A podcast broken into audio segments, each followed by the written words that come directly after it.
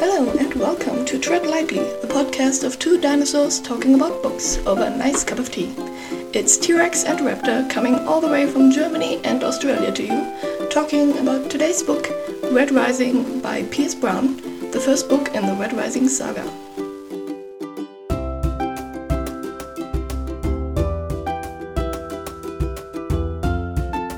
That's the whole intro this time? Yes, that's pretty much all I have here. That's all I have from last time too. Oh, okay, I thought you were going to do something more about who we are because it was the first one. So the Earth is dying. Darrow is a red, a miner of the interior of Mars. His mission is to extract enough precious elements to one day tame the surface of the planet and allow humans to live on it. The Reds are humanity's last hope. Or so it appears. Until the day that Darrow discovers it's all a lie. That Mars has been habitable and inhabited for generations by a class of people calling themselves the Golds, a class of people who look down at Darrow and his fellows as slave labor, to be exploited and worked to death without a second thought. Until the day Darrow, with the help of a mysterious group of rebels, disguises himself as a Gold and infiltrates their command school, intent on taking down his oppressors from the inside. But the command school is a battlefield, and Darrow isn't the only student with an agenda. Dun dun dun! Whoop whoop. Yeah. Yeah, this book we, both of us, I think, um, got recommended by a friend of ours, Steve, back when both of us were still living in the US. And I think we both read it there a couple of times before leaving the country. Yeah, I read it at least once, and I think I've read it four four times now. So this book's pretty good for a reread. Yeah. Big fan good. of it. Yeah, so in terms of rating, I think I would go with a 4 out of 5 stars, actually, because I really liked it. Yeah, I'd probably give it four four and a half stars. Just Ooh, four and a half. Okay. yeah, I know, fancy. I, I really like the writing style. Um, not to like get into it a bit, but I really enjoy all three books in the series because I'm ignoring the fourth one, which completely changes writing style, and I'm very mad about it. I'm not a fan of the fourth one. But, Okay, yeah, so, this- I, I've only actually read this one. I haven't read the other two, although I have them, and I kind of started with the second one, but I keep coming back to the first one, so spoilers, I, I guess. Yeah, spoilers for you. Um, I really, really like this series. Like, I, my favorite character isn't even in the first book. She's actually in the second and the third book. So, yeah, bit keen. So, shall we, shall we get into what our favorite scenes are and um, go through the book? Yeah, sounds good. Yeah. So, uh, spoilers for anybody Yeah. who hasn't read it yet. I mean, do you want to start with your favorite scene, or do we want to just jump into doing a recap? Um, maybe let's do the recap first. Okay, so we start off with our poor little Reds in a village. That's not really a village because it's carved out of the cave system underneath the Martian soil. Our protagonist, Darrow, is a hell diver. He's Basically, he drives a drill. yeah, he, he's he's the driver of a giant, a 90 meter drill. Um, when they collect helium, um, Yes. so so that they can uh, potentially convert Mars to a habitable world with all this helium that they're digging up. How that science works, I don't really understand. yes, it's conveniently left out. yeah, he's living his best life. Right when we jump into the book, he's got the girl of his dreams, the job of his dreams, all his fams there. They're about to like make it big. and get their biggest haul of raw. They've so far they've got their biggest haul of raw helium, and so they're they're gonna win the prize at the competition between all the little tribes around them. And um, that doesn't really go to plan, does it? No, no, not really. It turns out that, well, the the Laurel, I think it's called, the price of the extra food and all the supply, Yeah. um, basically Medicine goes to one stuff. of the other clans, Gamma, who always gets it, which Yeah. kind of reveals the whole system of we don't really give a fuck what you do. The winners are already set, which is kind of a theme that goes through the through the whole book. Yeah, it's our first real taste of the yeah the the hierarchy, I guess, of the the book that they try and introduce. Yeah, you also lose- oh yeah. um, we're also introduced to somewhat of the color system that they have. So we do have the, the miners who are reds, basically the, the lowest of the low, the, the poor workers, and then we also have the greys, which are somewhat of, I don't know, police and prison guard in a combination. Yeah, they're security for the mine. Yeah, basically keeping everybody in and keeping everybody down. Yeah, uh, but they're not like, I mean, they really seem to like relish their position down there and the power that they have over the Reds, but the Reds don't really seem to fight up against the Grey because No. they were born to be better or, or born to serve a different task. I think is what the explanation is. Yeah, especially Darrow seems to be pretty happy to just. Yeah, he's a 16 year old boy who's happily married to the love of his life, approaching his midlife crisis almost. I mean, he's 16, but in those colonies, nobody ever gets really old, so that's not really a young age for them. Yeah, and especially the men.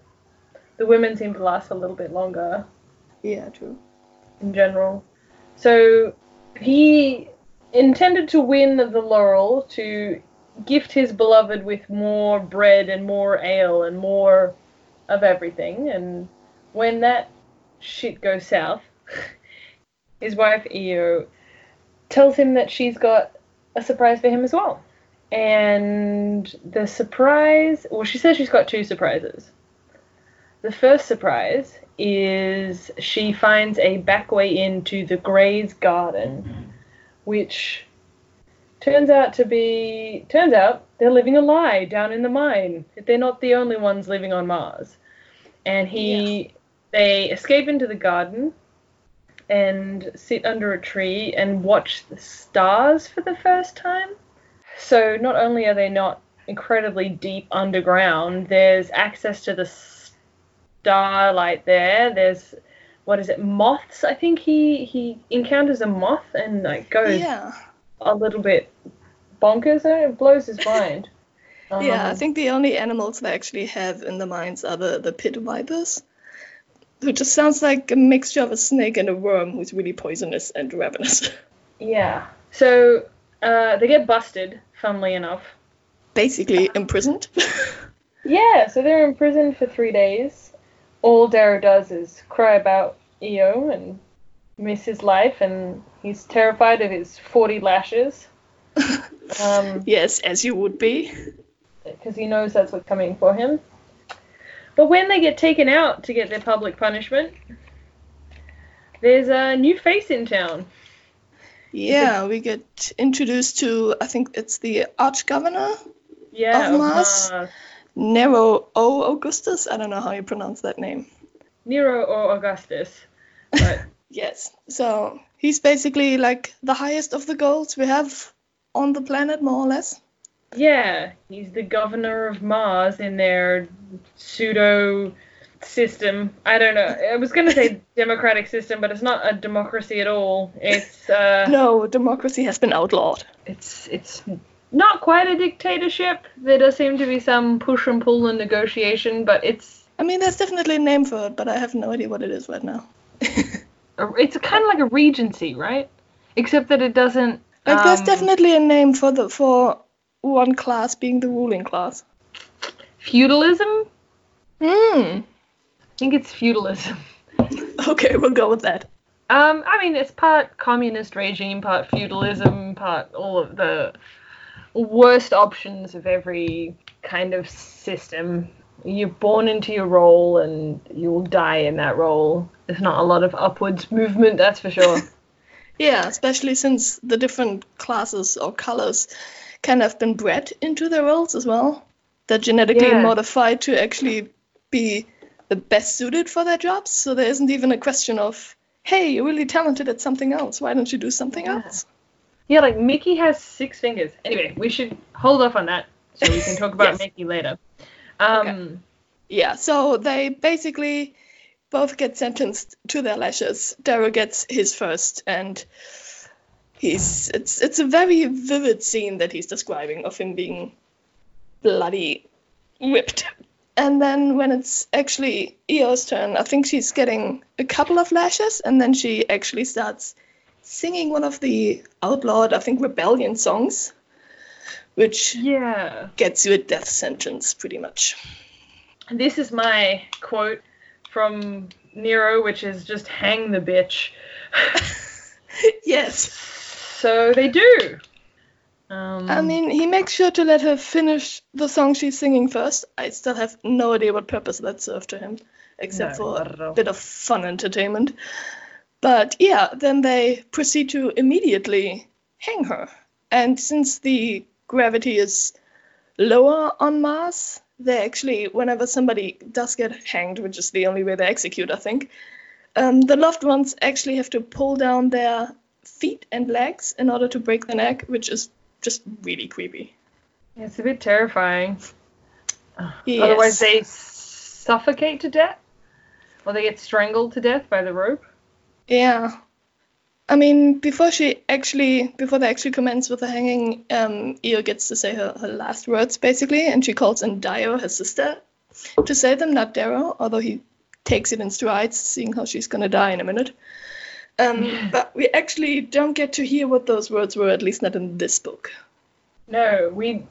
It does come up later, so that would be a teaser to keep reading. Okay. And then she dies, and Darrow is pretty much bummed out, to say the least. All of his, his Mm. family are trying to keep him locked inside because they're afraid he's gonna do something rash and get himself killed as well, which is pretty much what he's planning. Yeah, it's hundred percent what he's planning. So he sneaks out.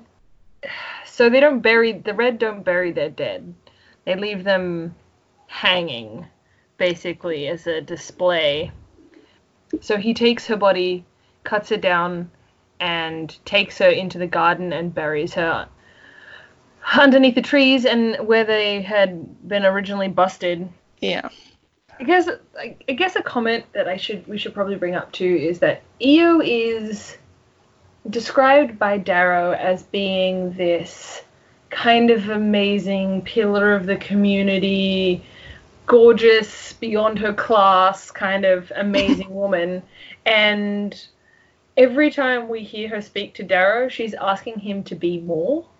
Like she wants more from him. She wants him to be more, be a better leader, be a stronger leader, be more in the community, take charge, and he is very content to just be where they're at. Yeah, right up that's until true. she gets murdered.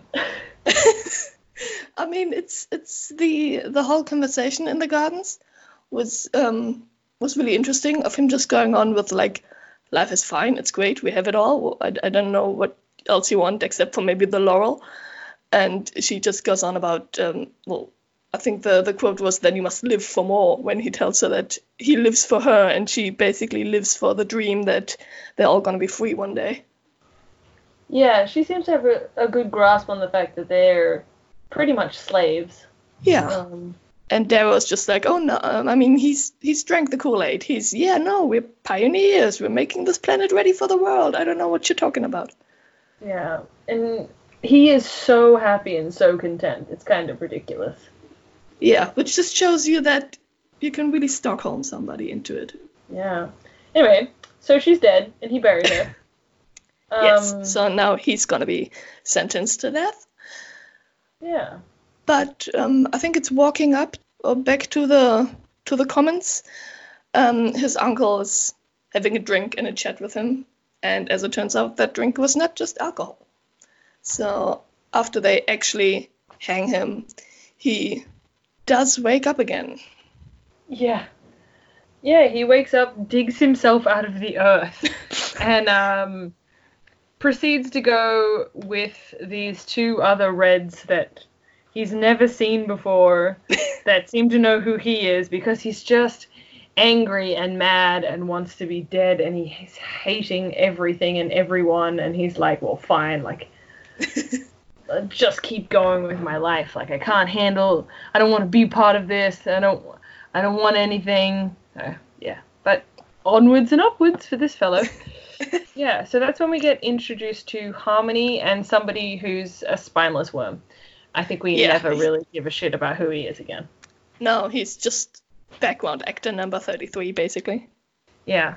So Harmony is basically the same as Darrow. Broken, angry, and looking for revenge.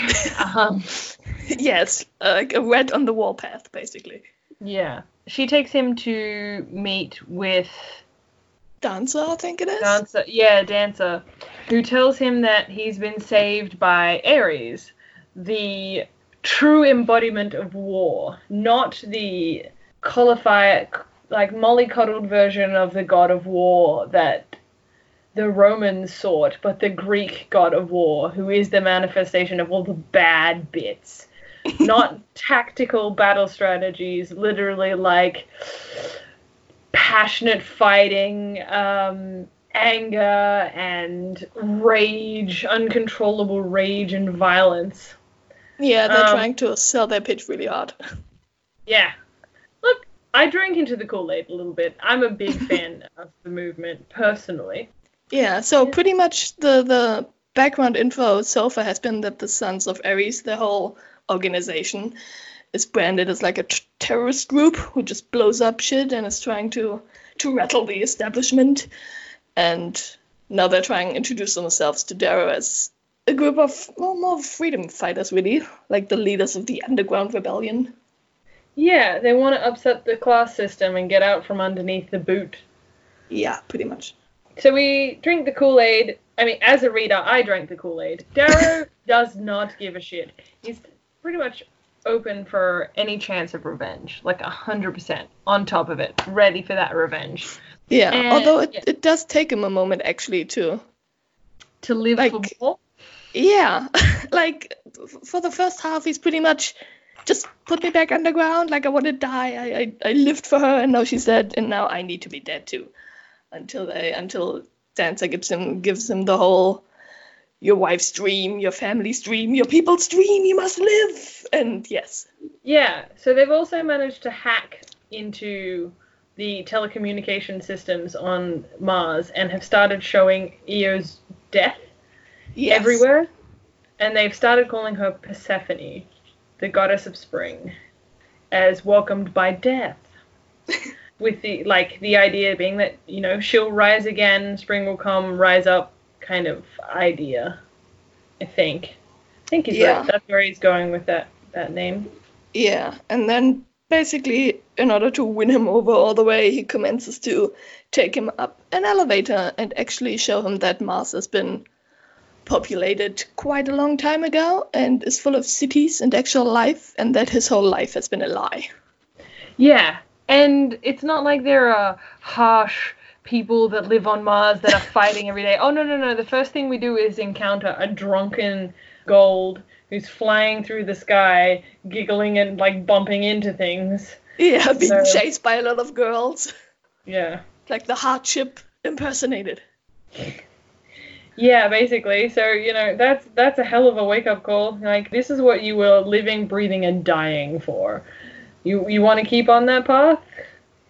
Yeah, so I think that's what gets his his rage really up and going. Just the idea that down there his like brothers and his whole family is basically slaving away, dying young, just so that the girls can have it a bit more cushy upstairs. Yeah. So he's mad now and they've mobilized. And so they start setting in motion their plan. The Yeah.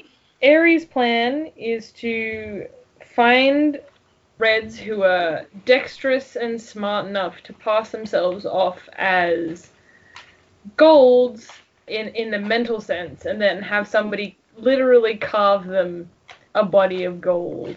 Or body for a gold. Body of gold too. I mean that's that's when we get introduced to Mickey, the so-called carver, which is just I really liked Mickey. He was such a weird, eccentric person.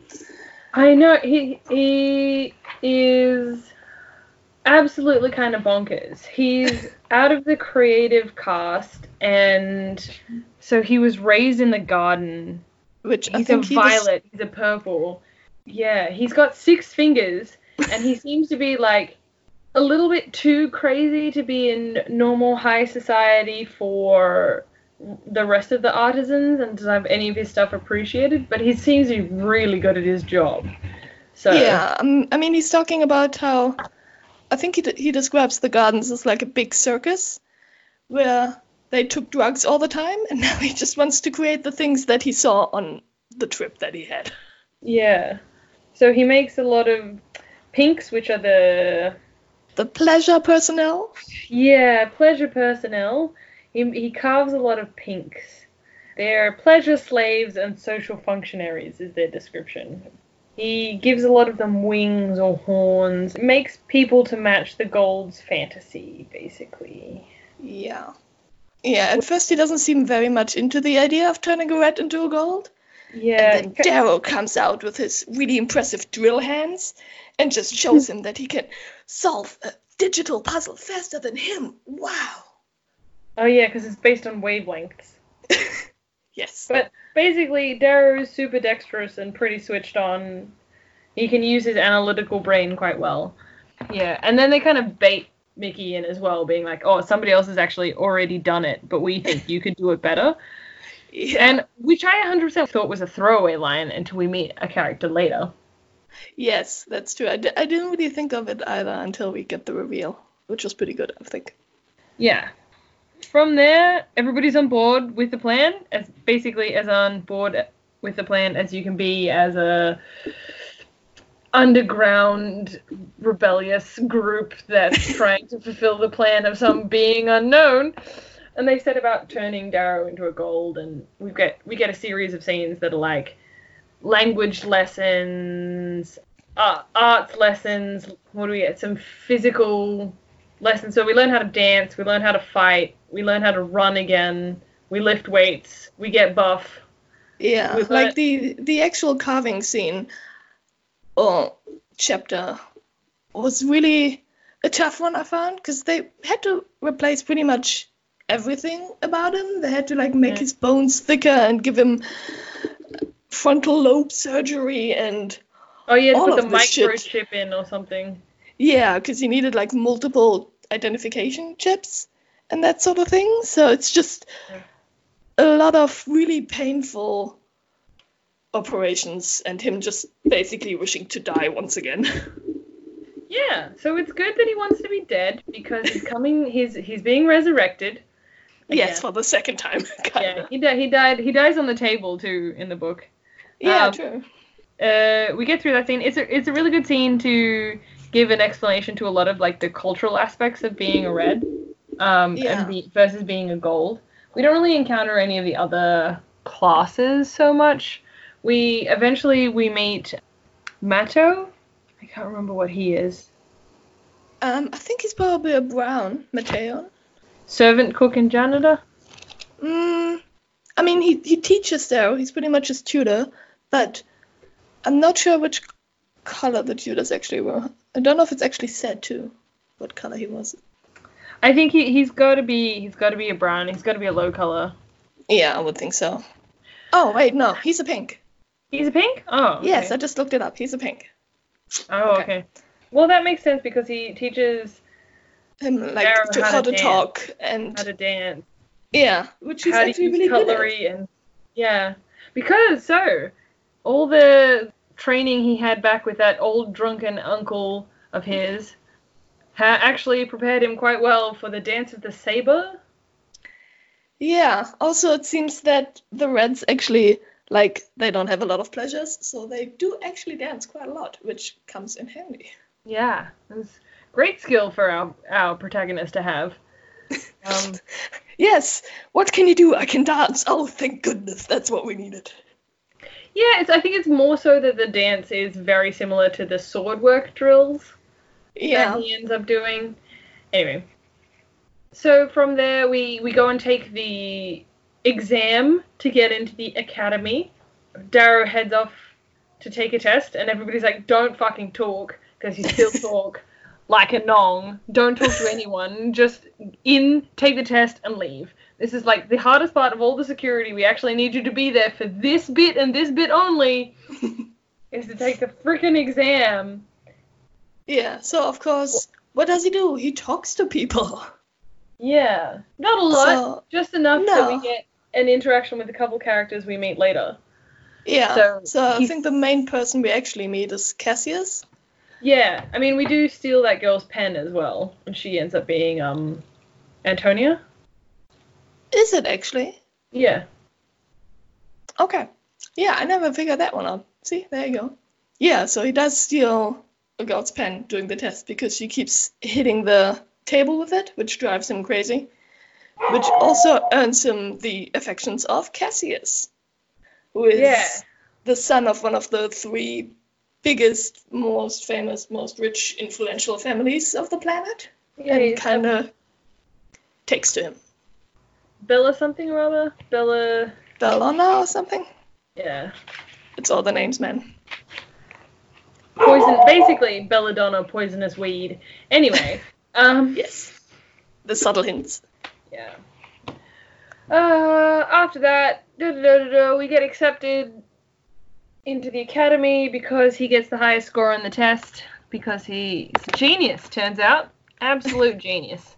Yeah. Yeah, I think he had Uh, one one question wrong, Yeah. One. and that kind of opens my my wonderings about what that one question was about. But we don't really get that told either.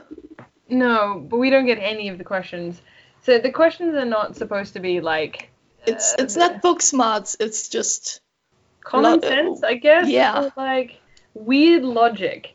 Like yes, if the left side of the fish has X many scales and the right side of the fish has Y many scales, what side of the fish has the most scales? The answer is the outside. yeah. It's this weird thinking of outside of the box, but Yeah. So I guess because the the golds are kind of the military leaders, the futurists of of everything, you got to make weird extrapolated decisions. yes. So and because he did that great great score or got that great score, the board of quality control actually pays him a visit to kind of do a well, mostly a lie detector test on him and make sure that he Yeah. didn't actually cheat on the test. Pretty much. But he passes that too, and then the test results come eventually, and look at you look at that. He's a genius. Yeah, he gets his flight to the academy.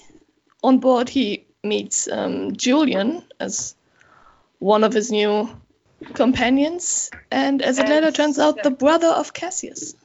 Yeah. Uh, we also meet Severus there. Servo? Sevro. There we go. Sevro. I always call him Servo. He's Sevro, actually. Yes. So we Yes, also meet. Hon- Honestly, Sevro is my favorite character, probably. Yeah. Because he just he couldn't give less of a shit, and he's very much not as a gold should be. Like he's cur- he's cursing all the time. He doesn't follow tiny, any manners. Foul. Yeah. Yes, he's My basically a rat in the suit of they- gold. Yeah. They constantly are like, well, I guess he's off having a wank in the bushes. Like that's all the time. So like they have no idea where he is. They just assume he's off wanking in the bushes every single time. Like he's going off and doing productive things, but like Yeah, he's like super skillful and actually clever, and everybody just thinks him some small, disgusting low life. so from there off to the academy, uh, you do a bunch of tests. When they arrive at the academy, they do a bunch of like dexterity tests. Is a bit more testing? And they they go into an, a room and interview right with all the different houses. Yeah. I kind of um the those um like the physical tests they did on them. The, I found that scene really funny where he just they they try to test his hands, but because he has those super skilled hell diver hands, they actually have to get a techie in to readjust the machine because they can't up it up high enough for him to actually beat it. Yeah. So for the machine to beat him. Yeah. So that was kind of fun. Yes, so they have a, a bunch of different interviews. Um, there's people that come in and talk to him about intelligence and all those kind of things. And one the scene I really enjoyed is um, the House Mars representative comes in Yes. and said and punches him in the face like immediately and says Yeah, if you punch me, yeah, if you punch me, then you'll immediately get kicked out. So Darrow kicks him in the shins. yes, and he Thank- just laughs like, "Oh, this is this is marvelous." Yeah. So I thought that was pretty good. Um, yes, I enjoyed that one too. So then we go off to house selection. House selection involves basically everybody in their own little pod with all their stats like flashing around, and then Yeah, all the it reminds houses- me. It reminds me of that quiz show. I don't know what it's called. That weird quiz show where people were sitting in these windows. oh yeah, I think I know what you're talking about, but I have no idea what that was called. Yeah, me neither. But it's what I see every time I read that chapter. It's just that stupid Yeah, quiz I mean- show. If somebody out there knows, let us know. Um, Yes, please. What is it? Yeah. So we've got that set up, and then we we go through all the houses as they pick their first candidate from each house. Um, we get a couple of interactions with the different like leaders as they like pass over Darrow, and there are like a thousand students there. Is that what they said? Um, I think it's actually a hundred. No, there's because there's a hundred students in each house, so there's got to be like twelve hundred students. Yeah. So then um, Darrow gets selected like what is it, eleventh? Yeah. out of the 1,200 students that are potentially there. It's a great moment. He's very excited. He's very proud of himself the book. Um, not conceited at all. Anyway, so yeah. we go So he is he is picked by House Mars, Yeah. even though Fitchner wasn't really Taken. well, he wasn't really yeah advocating for him because he thinks that his his scores on rage were just way too much. But I mean, That's everybody Darrow. thinks that, but that's kind of like one of the traits of House Mars is it's angry. yeah, that's kind of it's also what they always say is the reason why they haven't won anything in the academy for for years and years because they're just they burn really bright and then they're just out. Yeah, they burn very qu- burn out very quickly. So we go, we toddle off to our feast, um, where we sit at the table and we meet Primus, Primus, Prim, Primus, Prim, basically Prim. Just got Yes. called Prim from here on in, but Prim, who is the son of the third like great family of Mars, whose mum owns two of the moons personally. Yes, which is just a great thing to to work into the conversation. But he's basically king shit. He te- Yes. he speaks only in the highbrowest of highbrow. And uh, Cassius, who is the second pick for Mars, immediately like fawns over Prim. Like fawns over him and like everybody else is just kind of expected to behave like come to heel around him. He's just like it. He is top diggity dog. Um, so we have our feast, and we kind of get introduced to more of the the the crew. It's it's at this point where all of our future favorite characters get their nicknames. Yeah, I mean, we get shown Antonia again, Yeah. who is pretty much a I don't give a shit about any of you guys kind of girl. Um, I think we also get introduced to Rogue, although I'm not sure if it was here or after the passage. No, we get we get introduced to Rogue here. Yes, Um, who's kind of like the friendly poet. poet. And actually one of the few sane, normal characters. At least for now. yes. So they all make friends and it's all lovey dovey. And they go to bed. And then shit's kind of start hitting the fan. He pretty much gets woken up by being punched and just beat up. Um, they drag him off, strip him naked, and then beat him up some more. And then they throw him into an empty kind of metal room, I think it was with nobody else but Julian in there, also naked and beat up. And it's all, I mean, the whole description of the scene is really, It's quite visceral, Just- isn't it? yeah, it is. And then basically somebody just comes in and tells them, well, we don't have as many spots as you thought we do, so only one of you is going to leave this room, and dramatically tosses one of the House Mars rings into the room Yeah, and just it's leaves. kind of only one of you will come out of here alive style. Yeah. We have Julian uh, pleading with Darrow to just leave because, you know, it won't be any dishonor on Darrow. Like his family will will be fine with it because he's from a really low class family. But Julian needs this. Like he's desperate for it. Like his whole family has come through this school and survived it, and he's the last like one. Yeah, and he kind of has that feeling that he has to prove himself to Cassius. Yeah. and just like he, he can't go home what will his brother think and his family think and Darrow the whole time is just trying to tell him that you aren't gonna go home like either way this goes neither of us is gonna go home which Julian just ignores completely Yeah. So Julian starts doing like a warm up effectively. Um, yes I think he's still like you can tell that he can't wrap his head around the idea of a gold actually dying or them actually allowing a gold to be killed for no purpose whatsoever or even to to have to kill somebody. Like yeah it's not in his repertoire. He's a good guy, basically. Yeah, he's used to dueling generous for the purpose of dueling and not actually killing somebody. I don't even think he's a duelist either, isn't he? He's a musician. He's super empathetic. He's like genuinely I a don't nice. know. At, at some Well, point later on, Cassius says that he was better at cravat than him. Yeah, but cravat is the wrestling style, not the um. Yeah, okay. Not like dueling per se, but um. Yeah, it's well. While Julian starts warming up, Darrow is big and brawny and just huge and just kind of slams his fist into Julian's face. Yes, and he kind of Julian- forgets his own strength there too. Like he's surprised at how fucking easy he can kill a gold, basically. Yeah, and Julian tries to come at him and defend himself, and Darrow just smashes him in the face again. Uh, and then I think he s- hits him in the chest, and he starts like bubbling Yeah. as he breathes, and and uh, it's quite a graphic scene to be honest, and it's really well written. You can really visualize it. Yeah, they describe the, the, the dent that he made into his into his chest, pretty much just punching a hole in his heart by the sound of it. Yeah. Well, isn't that a metaphor for this book? Um, yes. oh.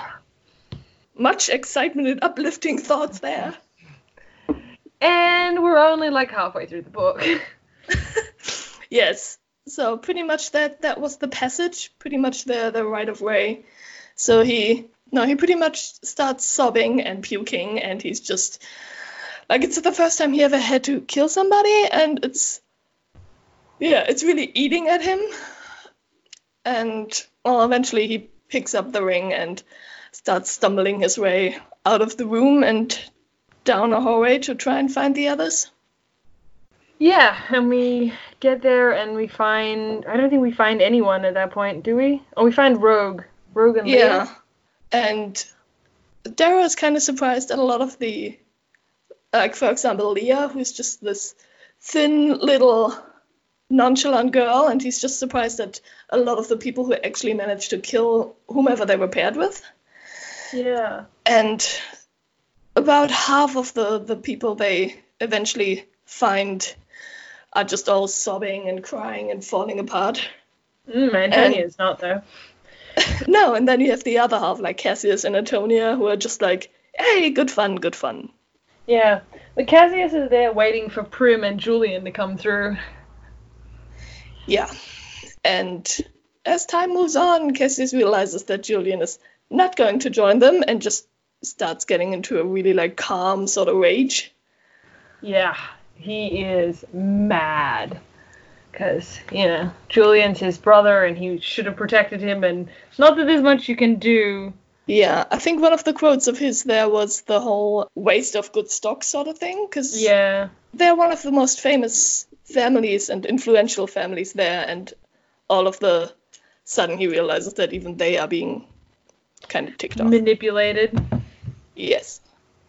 Well, then we go on, and um, Fitchner is back and pretty much explains to them that the place where they're in now, which is kind of an old timey castle, like medieval castle, um, is where they're gonna live now, and that all the other houses have their own castles, and it's I think Darrow describes this as pretty much capture the flag. So it's about beating the other houses and emerging as the victor and also the leader of your own house. Yeah, and the cool thing about this is you can take slaves. Yes, they have a, a standard, I think it was called. Yeah. with which they can touch any captured, turn them into a slave that has to obey what you say, or otherwise they will be shamed for all eternity. Yeah, basically they don't get to join back into gold society. Yes, which seems a really strange system. Well, yeah, you gotta you gotta be part of it. yes, I was a slave, and I was such a good slave too, man. Yeah. Also, something none of them ever had to do is actually cook for themselves, clean for themselves, look after themselves, since all of them have been pretty much pampered by pinks and servants all their life, and now they kind of need to manage in this medieval setting all by, them, by themselves.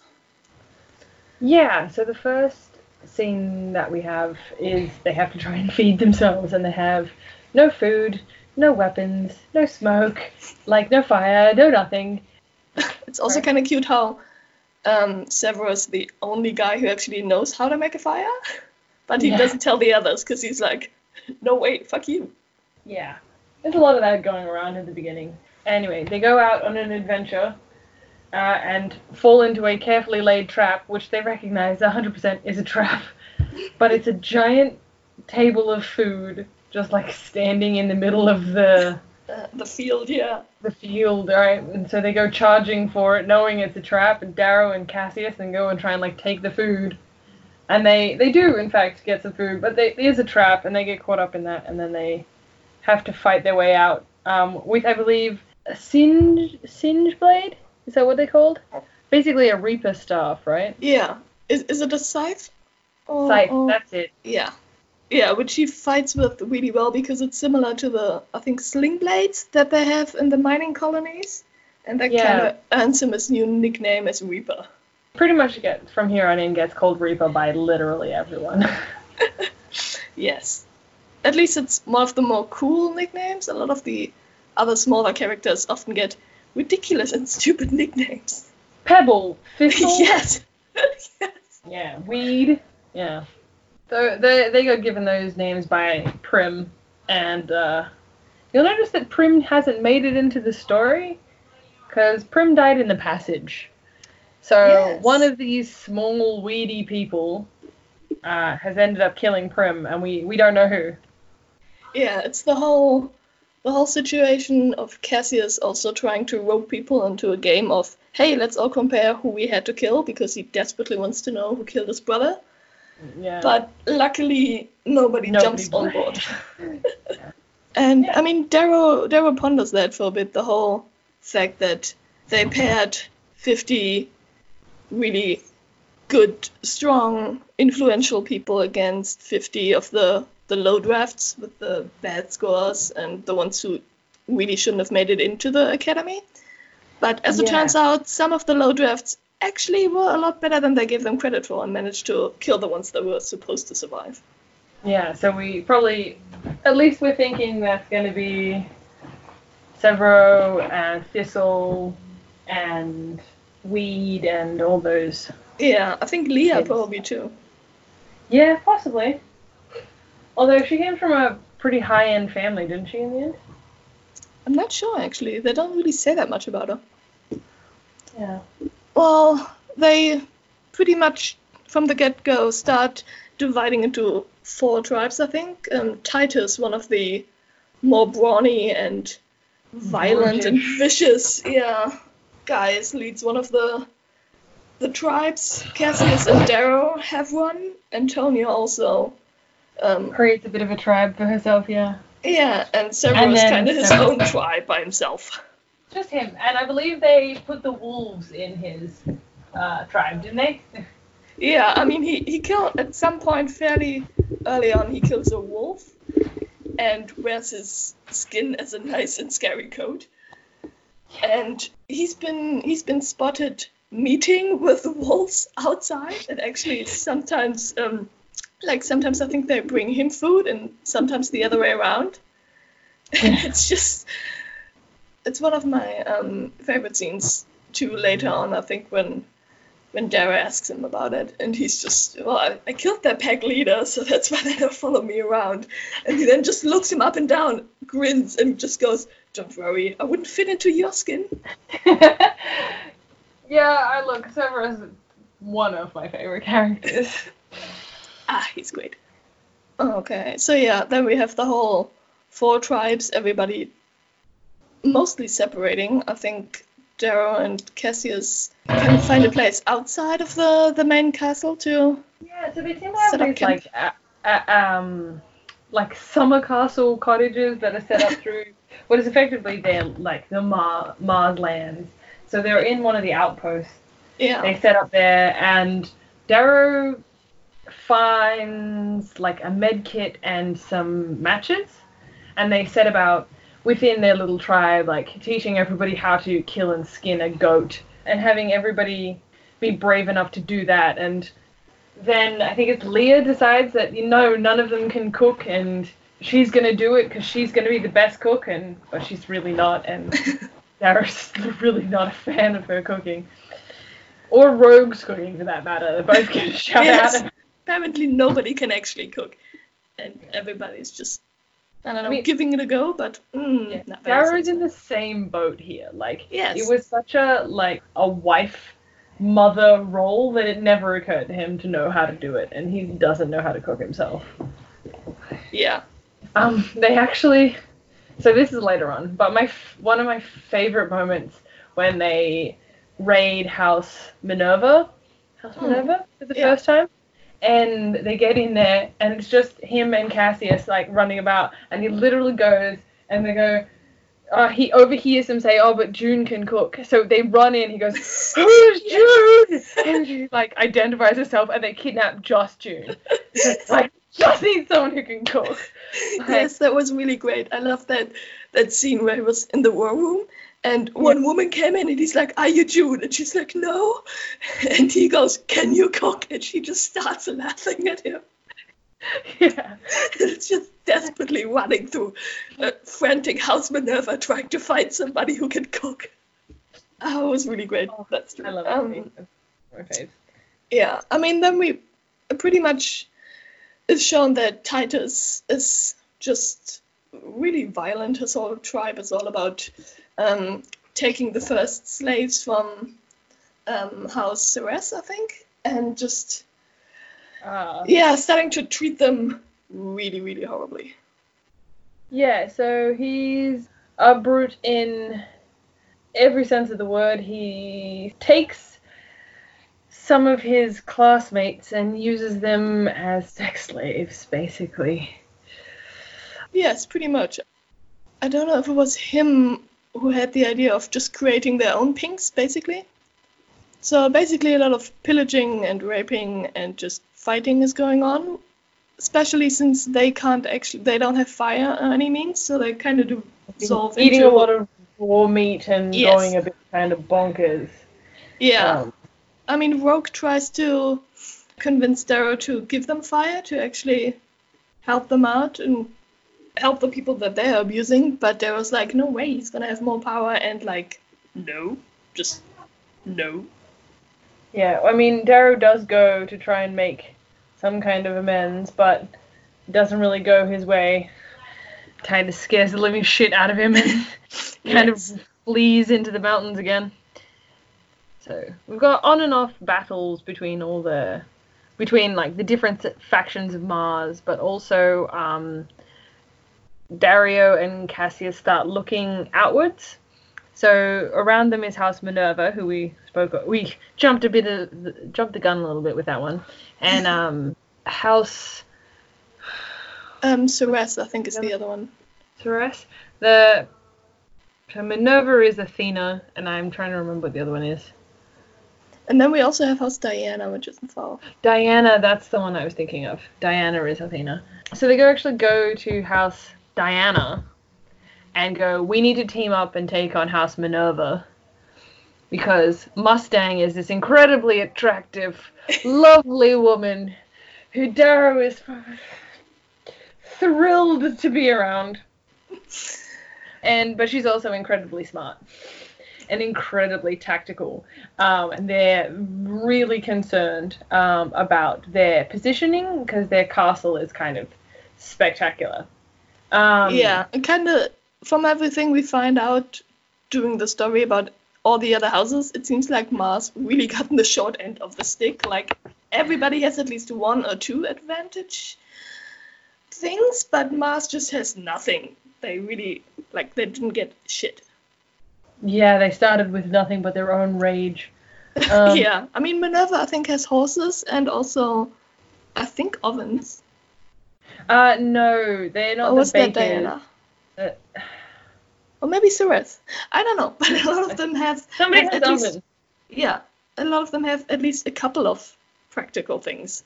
And and weapons usually of some kind. Yes. So bows and arrows or swords, where all of all that House Mars has got so far is the singe blade that the Reaper stole, and Cassius gets a sword, I think, somewhere. Yeah, and then it's just random blunt objects that they find around the place. Yeah, they make their own clubs. Well, uh, so they they've gone to Diana with this offer. Diana accepts, and they go and set a trap, basically for Mustang. Do you want to talk about Pax now? Yes, we do have. Um, I think it might have actually happened before that. Or I'm not quite sure about the timeline here, but I think it's the first time when Darrow and, and Pax actually fight.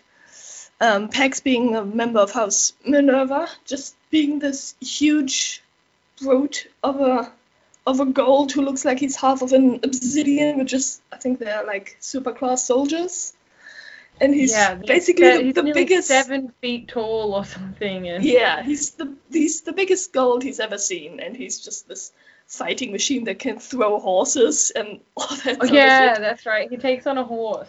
Yes, he loves to tackle horses, and it's this amazing fight scene of Pax just starting to charge at them, and he just kept shouting his name of Pax au Telemanus, and he's just the super rage-driven gigantic gold that everybody's super frightened of, and it's this hilarious situation of this monster that seems a bumbling idiot that just screams his own name.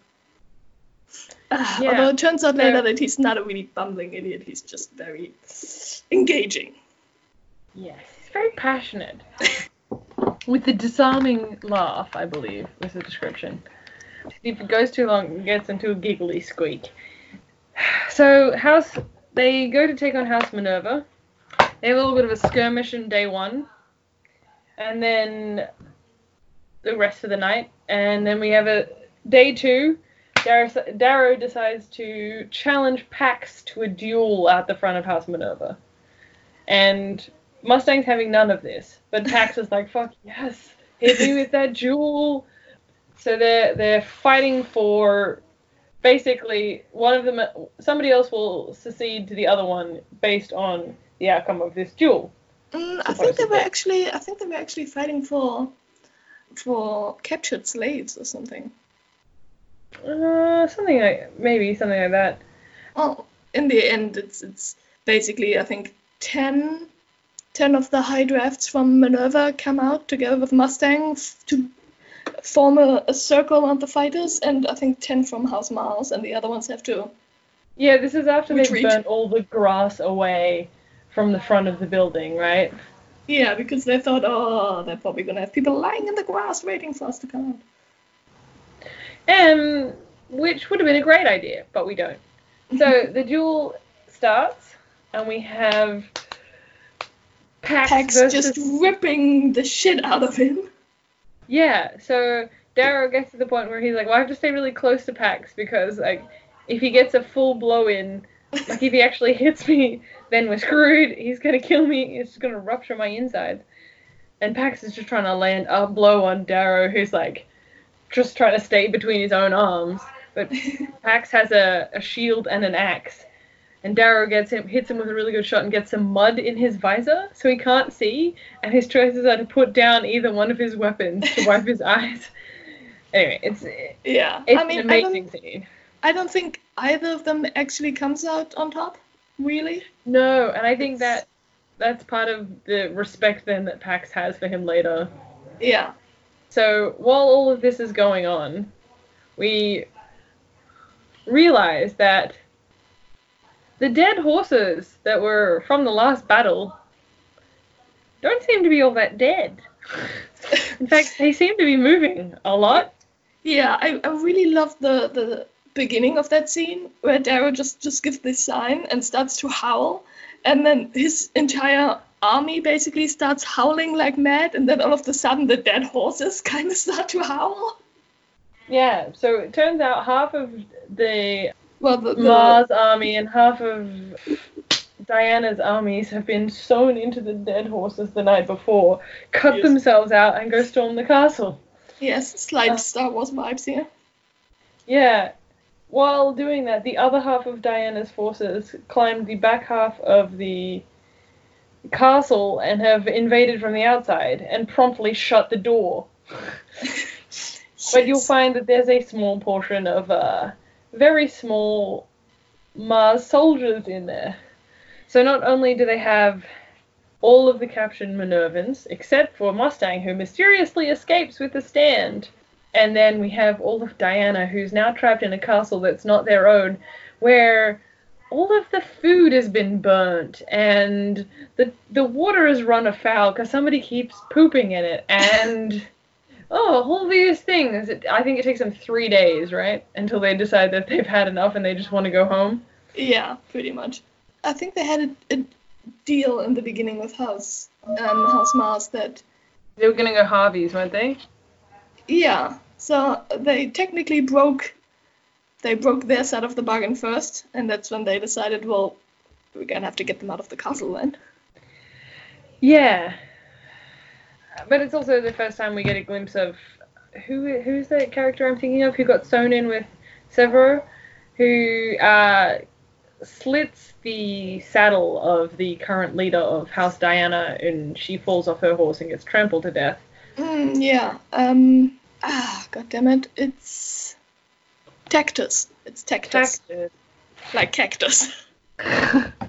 Yes. So Tactus slits the the saddle and makes sure that his own Primus is getting trampled to death. yeah. So that's a bit gruesome.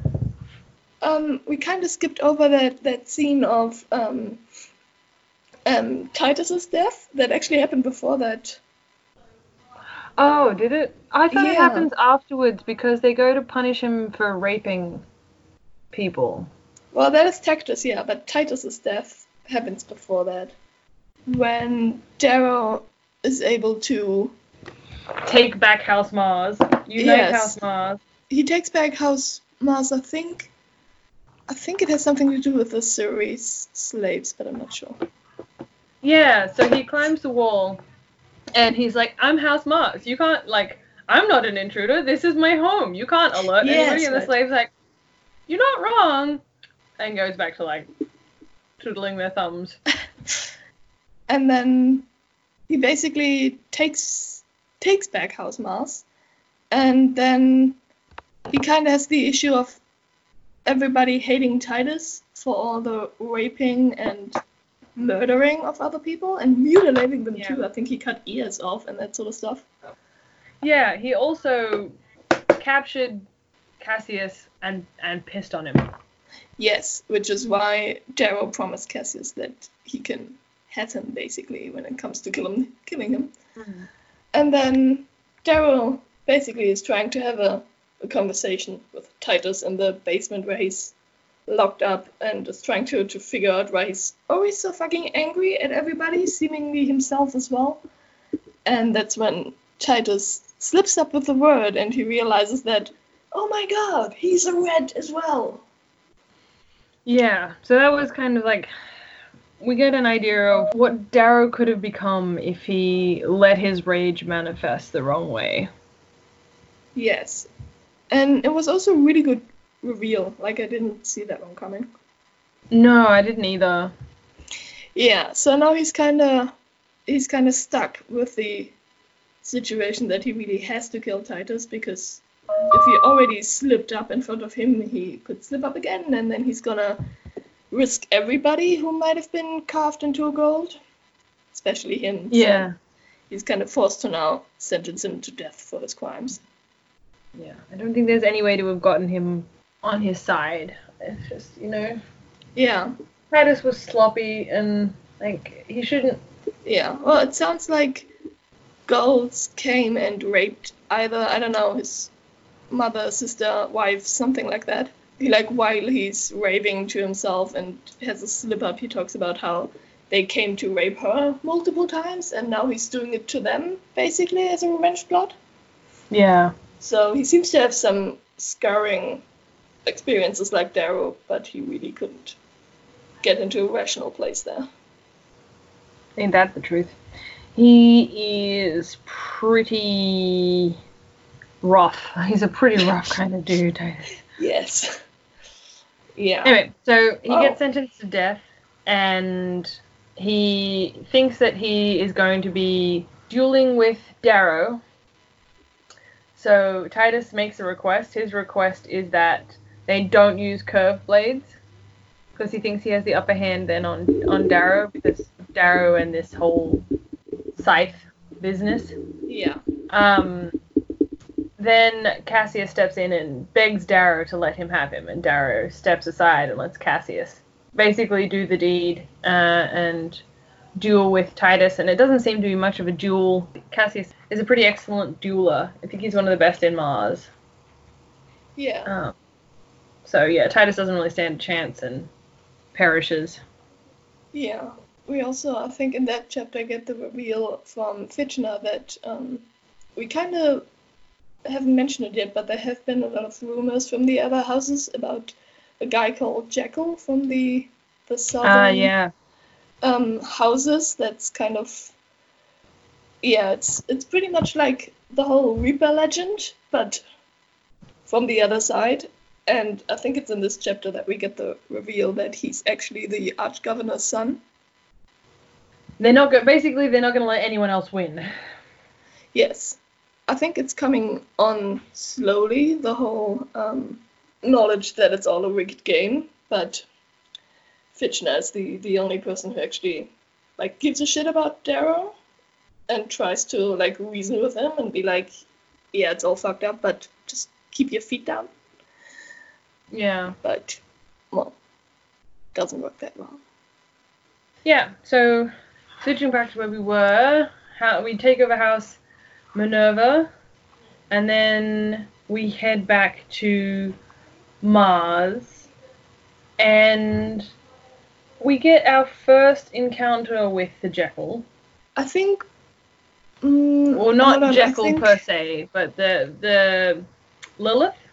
Uh, yeah, So Yeah. Lilith is right hand man to the Jackal.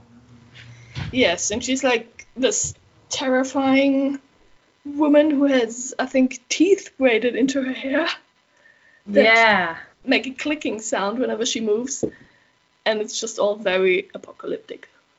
Yeah. So we get a delivery. Yeah, she basically sends the message to Cassius that um, he wants the Reaper, dead or alive, delivered to him. Yeah. Uh, don't we get uh, Antonia's betrayal first? I think the first one No, it comes right after. oh okay. Yeah. So we have um, we have him sending the message to Cassius, together with a, a um, two of these iron blades, and a pouch with something in it. But Cassius doesn't look in it because he's like, "Well, I trust you," and all that shit. Yeah. And then um, Darrow sends Cassius off to, I think, to fortify some stronghold, right? Yeah. And Sevro's going with him, and he kind of tells him to steal the pouch because he's worried what might be in it. And Sevro doesn't even ask about it. He's just like, yeah, sure, gotcha. And then while Cassius is gone, he um he walks into a trap by Antonia, who's just yeah. I Yeah, mean, who ends up she tries to deliver basically Reaper to the Jackal, but um that goes south when I mean, Leah Le- Leah was supposed to lead him out um, to get Rogue, who's supposedly stuck in a cliff somewhere, trapped. Yeah. And he realizes that it's a, a trap on the way, so he just jumps into the bushes basically and is trying to make his way into the undergrowth. And then Antonia jumps out with I think one or two other guys, having And night vision Leah. goggles, right? yeah, and having Leah in a stronghold and basically saying you come on out or I kill Leah and he's like, well, I can't give myself up. They're definitely gonna kill me. So she actually kills Leah and then just yeah leaves him out there. Yeah, and so he's out there all night waiting for dawn, basically, and then slips back back into the castle. Um, when they go to try and find Rogue, he's kind of a mess, Yeah, but I still mean, alive. although Rogue is kind of missing, I don't think they they find him till No, they do find him. They find him pretty soon after. okay, might have missed that one. I think Antonia then ran for it after that. Yeah, she disappears. And Cassius comes back, and as it turns out, he did look into the. but back. only because Sevro tried to steal it. Yeah, so they kind of tipped him off something was off here, and as it turns out, it was a holo video, I guess, from Darrow killing Julian that the Jackal sent him, and he now knows the terrible truth and is kind of pissed. Yeah. So Cassius, Cassius challenges him to a duel, which is ba- basically a death sentence for Darrow. Yeah. Which he knows too, because like he can't beat him, but at the same time he does sort of feel bad for killing his brother, so he doesn't really try to escape either. It's more like a, Yeah. a slow, steady walk towards death. Yeah. Um. So it's over pretty quickly. Uh, Darrow gets sliced uh, through the gut. Uh, yes. uh, and left for dead, and Cassius goes off to do his own Cassius thing. Um, but uh, he gets re- Darrow, who's ready to die in the mud again, uh, gets rescued, but this time by Mustang. Boop, boop. Um, so we have eight days of fever dreams and him muttering about Eo and um, yeah, all that to while Mustang nurses him back to health, and then we have more time of Mustang and Darrow just trying to survive out winter, basically. Yeah. Um, we have It's cold um, that they're hungry and we actually have Fitchner coming in then telling him about um, how the game is, is rigged and how Jupiter and Apollo are the ones who would kill anybody off who stands in their path because they're they're promised some new high positions and fancy shit if they make sure the Arch Governor's son is winning. And he kind of asks Darrow to just just leave it be. just It'll be survive. Yeah, you'll get an apprenticeship. It's okay. You'll get everything you want afterwards. Just fucking don't do it. but Darrow being all, well, this is unfair. This is super fucking unfair. I think he keeps going about the merit. It's about the merit. And, Oh, it's a meritocracy. That's the word that we were looking for earlier. ah, there we go. And yeah, so basically he's like, I'm not having any of this shit. And he decides he has to get back on top, but there's no way of him and Mustang taking House Mars or anything like that. So they instead. So he start. uses her stand, and they start making House Yeah. Mustang, House Reaper. Yes, basically. I mean, luckily Mustang did have the standard from from House Minerva, because now they go out Super and conveniently that Darrow didn't definitely let slip past him. plot device. Um, yeah, so basically now they're finding all the slave runaways, the shamed ones that decided not to follow the orders and just are kind of on their own, and they keep converting them basically. They turn them into Minerva slaves and then take away the slave mark completely, setting them free, which kind of earns them their respect and support, and they start Yeah, building they- a slave they- army. Yeah, basically he's trying to create an army of equals, and like you might be a slave for the first battle, but but by the time like you win him a house, you like succeed succeed in battle, then you're free. You don't have to wear the mark anymore. You're an equal among these people. Like, and Yeah. eventually they start putting them the house together, and we run run into Sevro and those kind of things. Uh, Yeah. And then he goes to take back House Mars, and he runs inside, like he sneaks inside, and he's like carving his name on the inside of the house. Yeah, and like does the the scythe symbol on all the doors and everything, and the the slaves kind of started building him up as this Ghost. incredible yeah like this incredible legend and they just they, they tell stories about him at night in the camp and all that and he's just like wow the reaper! And when i think when Sevro comes back he's already missing his eye. Because he was he was up in the south in the southlands trying to kill the jackal who just kind of took an eye from him and then pushed him off i think the the mountainside and he kind of had to make his way back but he didn't get to have a look at him so we still have the whole jackal mystery going on Anyway, s- once we've taken about back House Mars and we've got Pax, uh, Darrow goes to set a trap for the jackal. So randomly, without any warning to anyone ever, and confusing our friend Cactus in the meantime, we've got Cactus back. Cactus has effectively become one of the generals. yes He decides to march down to Juno and take House Juno while they're off doing other things while the river's frozen.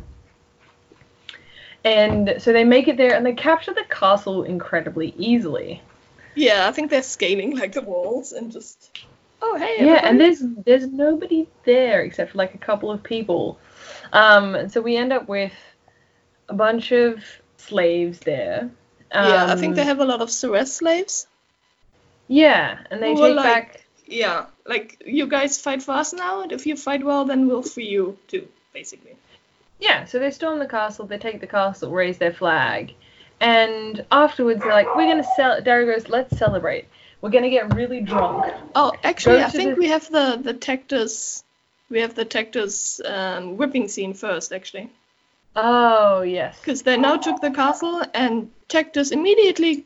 Um, I mean, he and Darrow had a couple of arguments beforehand where Tactus is like, "I'm from one of the super pure blood families and all that shit, and you ain't. I don't know. You ain't shit. You're not gonna tell me anything." And in order to prove his point, he's trying to rape one of the Ceres slaves.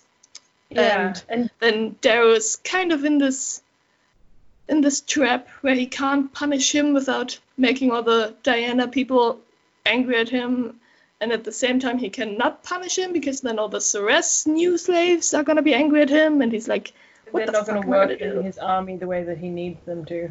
Yeah, basically. And so he comes up with this. I mean, I really like that scene too. I mean, I'm not fond of the whipping, but the whole idea of of him going, well, yeah, you're gonna give, you're gonna get 20 lashes as punishment, but because all of your faults, also my faults, I'm gonna get 25. Damn. And mm. Tactus Yeah. just being super, holy shit, what's happening here? I don't know what's happening here. So Tactus gets lashes, and then Darrow hands him the whip, and then like, what is it? Six lashes in, he yeah, goes, "You're is like a whiny little bitch. and he hands the the whip to Pax, and makes Pax do it. And even after the third one, he was or something like that. He's like, Pax, you you can't like go easy on me. You have to like hit me harder. Um, and so he makes Pax cry. Yes, that's one of the greatest scenes afterwards when Mustang is like taking care of his wounds she's just like, You made Pax cry and then you can hear him like just whimpering in the background. Yeah. So that's a great bonding moment. This is now now then with with Cactus, our friend, as a general, we head off to take Juno. Yes. We and it's taken suspiciously easily. Um, and then they go. He sends people off to collect wine. They're gonna get drunk. They're gonna have a party. It's gonna be great. And then the whole crew is all getting real drunk, and like real drunk. None of the Yeah. slave, none of the new slaves or the seven people that were there in the castle. They get. They don't get any booze, but they. Everybody else is getting real drunk and real lazy, and then he's sending people off to like get more wine in the cellar and like do all these other kind of things. Yeah. Um, while he's having a chat with one of the Juno guys, the I, I don't even know what the name was. Something starting with L, wasn't it? Anyway, as they're going on and on, you get this description from Darrow that this guy is trying to pretend to be not confident, but his his body language is way too self assured, and like his rings don't fit, and like a bunch of other things, Yeah. and then Oh, Lucian. Yeah, that's his name. Lucian. And it comes to a head, and And Darrow basically Darrow- just goes, Well, let's stop with the pretense. I know you're the jackal. And he's like, Oh, shit, you knew that the whole time. Nice. yeah, uh, and then he goes to do something, and Darrow stabs him through the hand and pins him to the table with a knife.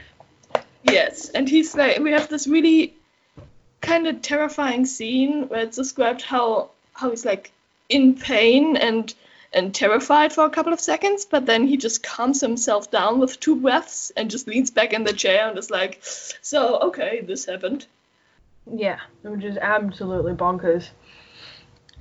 Anyway, they're trying to talk to him and convince him to do anything, give up, to have a conversation, come to an agreement. And Darrow kind of hugely underestimates him and how Yeah. crazy he is. He's like, Well, you can go if you cut off your own arm.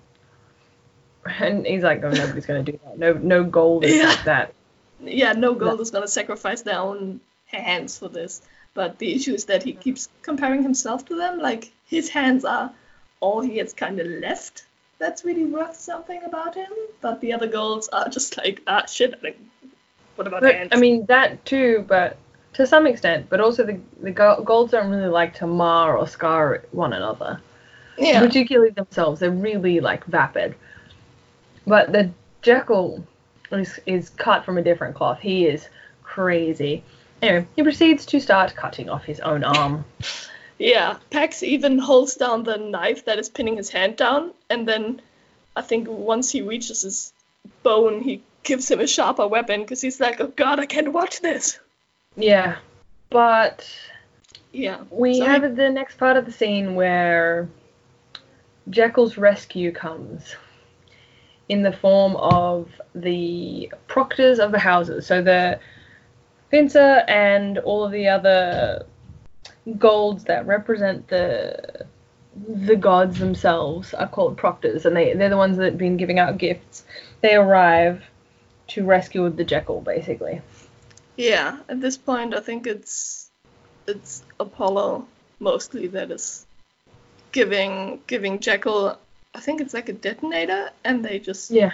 the room just gets blown up, and then Darrow tries to follow um, the Jackal, But but, I think we need to give more weight to the scene in. that Pax throws himself in front of Darrow. yes, he And, does. and Pax actually dies. And Yeah, which is a super sad scene actually. and that's the real trigger for this rage hunt that um most of House Mars or Ha- House Darrow at that point decides to go on. Sevro keeps leading them through the snow onwards and onwards to find the jackal, and they just can't quite find him. Um, Yeah. Because he keeps getting help from the gods, basically. And then Apollo kind of jumps in between the two of them Yeah. and is trying to, to yeah, trying to kill Darrow. It's like, uh, I've got enough of this shit.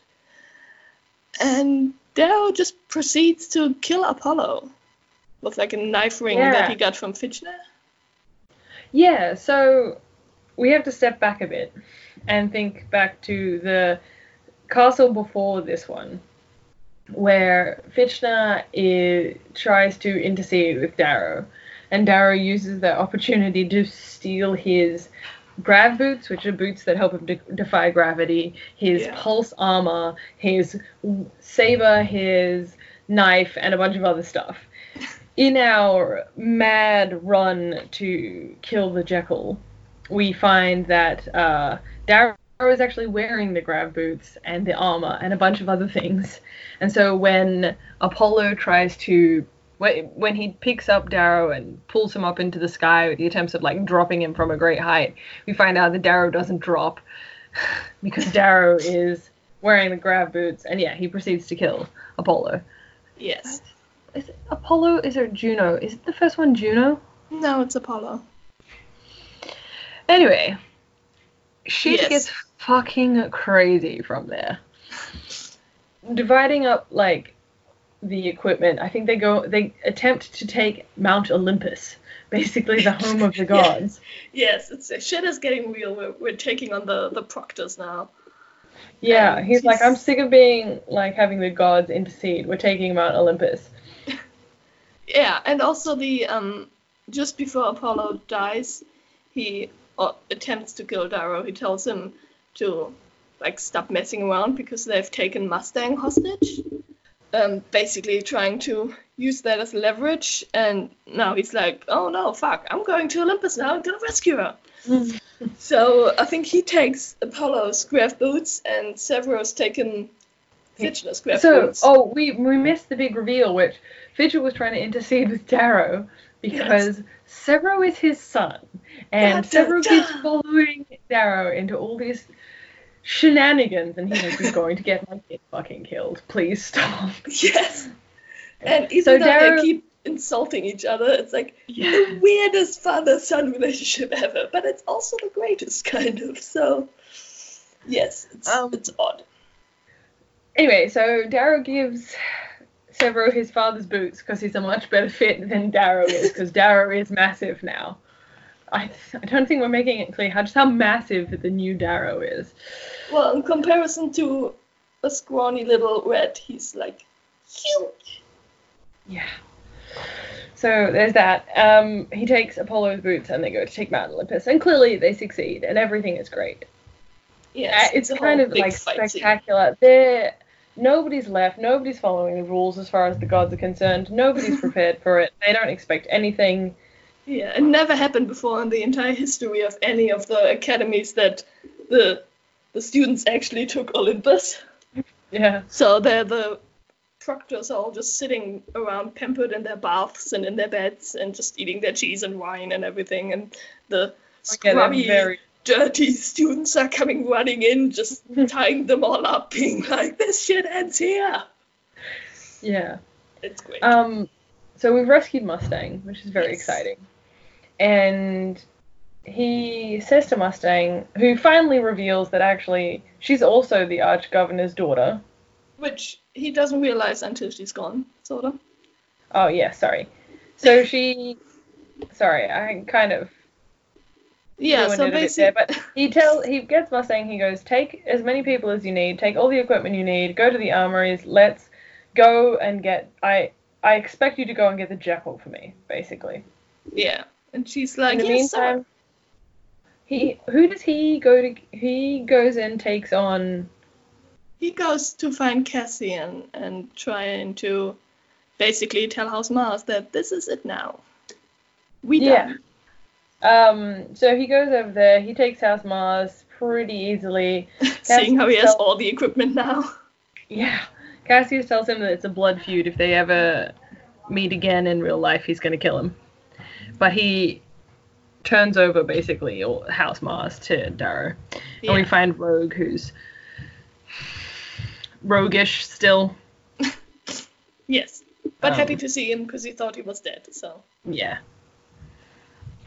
So yeah, we go back to Mount Olympus. We're very excited, and we get news that Mustang is actually the Jackal's sister, and Darrow freaks out, starts assembling everybody, and just goes fuck and tries to pull everybody in together, and like yeah, because he now expects that he now expects that she's gonna team up with her brother and all the equipment she took, and it's now gonna be a full-on war with all the equipment and all the actual weaponry.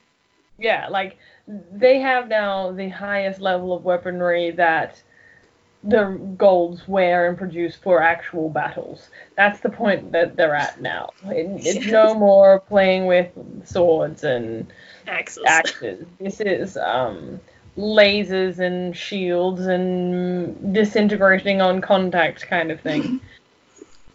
anyway, Yes. so arrives yeah, and presents Darrow with her brother. naked and tied up, I think. Yeah, and she looks at all of them and goes, "Oh, all of this was for me, wasn't it?" And he goes, "Yeah, kind of." So it's kind of a little bit of an underwhelming ending, but I really subverts expectation, which I very much appreciate. Like Yeah, you I like- up this massive big battle. And I like the whole, you know, well, guess I kind of deserved it since I didn't tell you this whole time who I actually am, Oh. but it's a bit Yeah, I it? just, she's not offended at all, and I love it. I love a character who's like super rational about this shit. Like, no, of course I was keeping a massive secret from you. It's only fair that you overreacted like this, but nobody Yes. died, so it's fine. Yeah, and that kind of like brings us right to the end, where we get all of the adults coming back to school to offer to to crown the winner, basically, which Yeah. is Darrow, clearly, and um, to start offering people apprenticeships and stuff like that, and jobs and um, chances to go to basically like their version of university. Because this is high school, ladies and gentlemen. oh Um, yes, just like real high school too. yeah, I know. I murdered so many people in high school. Ah man, good old times. Yeah, so we have the arch governor coming in and going, well, you kind of fucked it up for me a bit, but as it turns oh, out, Oh, yeah, Davo, Darrow- Darrow he had- knows that Darrow knows.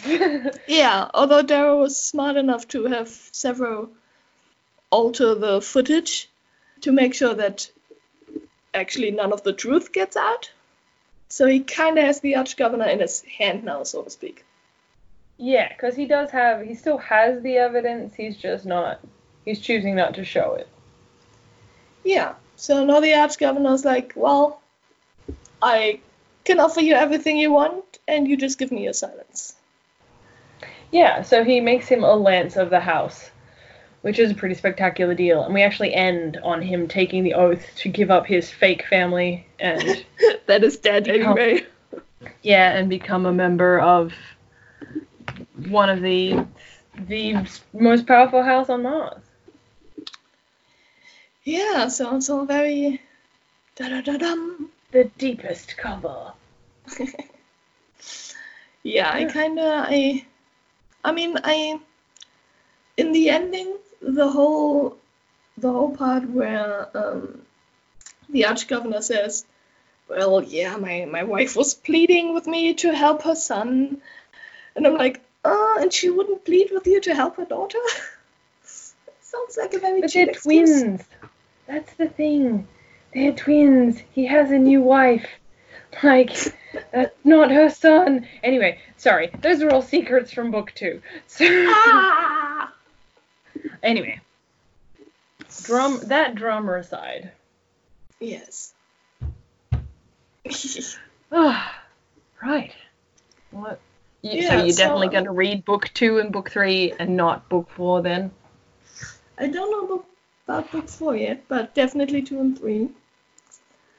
Um, yeah, I really like this. I mean, a lot of the story was mainly about the the whole fightings between the houses and battle tactics and that sort of stuff, which was really interesting because it's not usually the kind of books I read.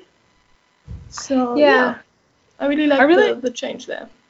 Mm, I like the the voice in these books. He, it's like he's um he's recounting it.